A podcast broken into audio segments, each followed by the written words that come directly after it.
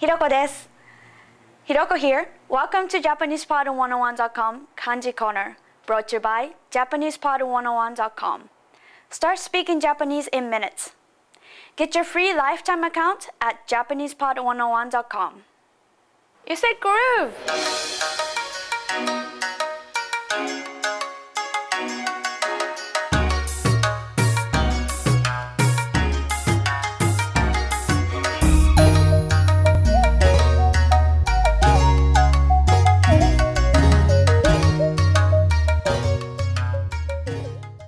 Lesson 2 Get into the groove of kanji. You did a great job learning the first lesson's kanji. It's time to expand on that and turn your one tree into a grove. Memorize the basic principle of drawing a one tree and you've got this kanji down. Now let's draw today's kanji.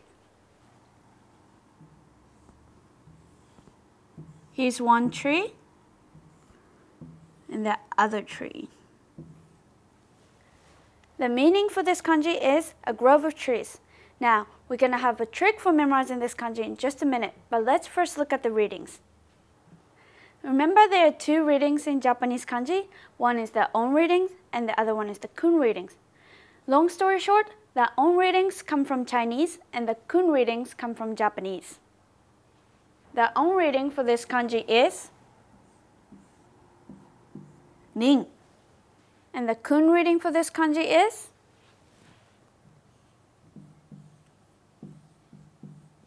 Hayashi. And remember the trick that I was telling you about? Let's look at the now. Here you can see tree number one and tree number two. In ancient times, trees were thought to be the life givers, considering that one tree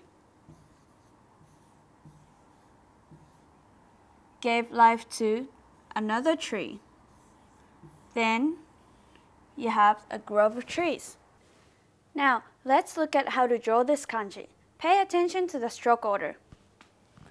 Tree 1, 1, 2, 3, 4. You have to stop here.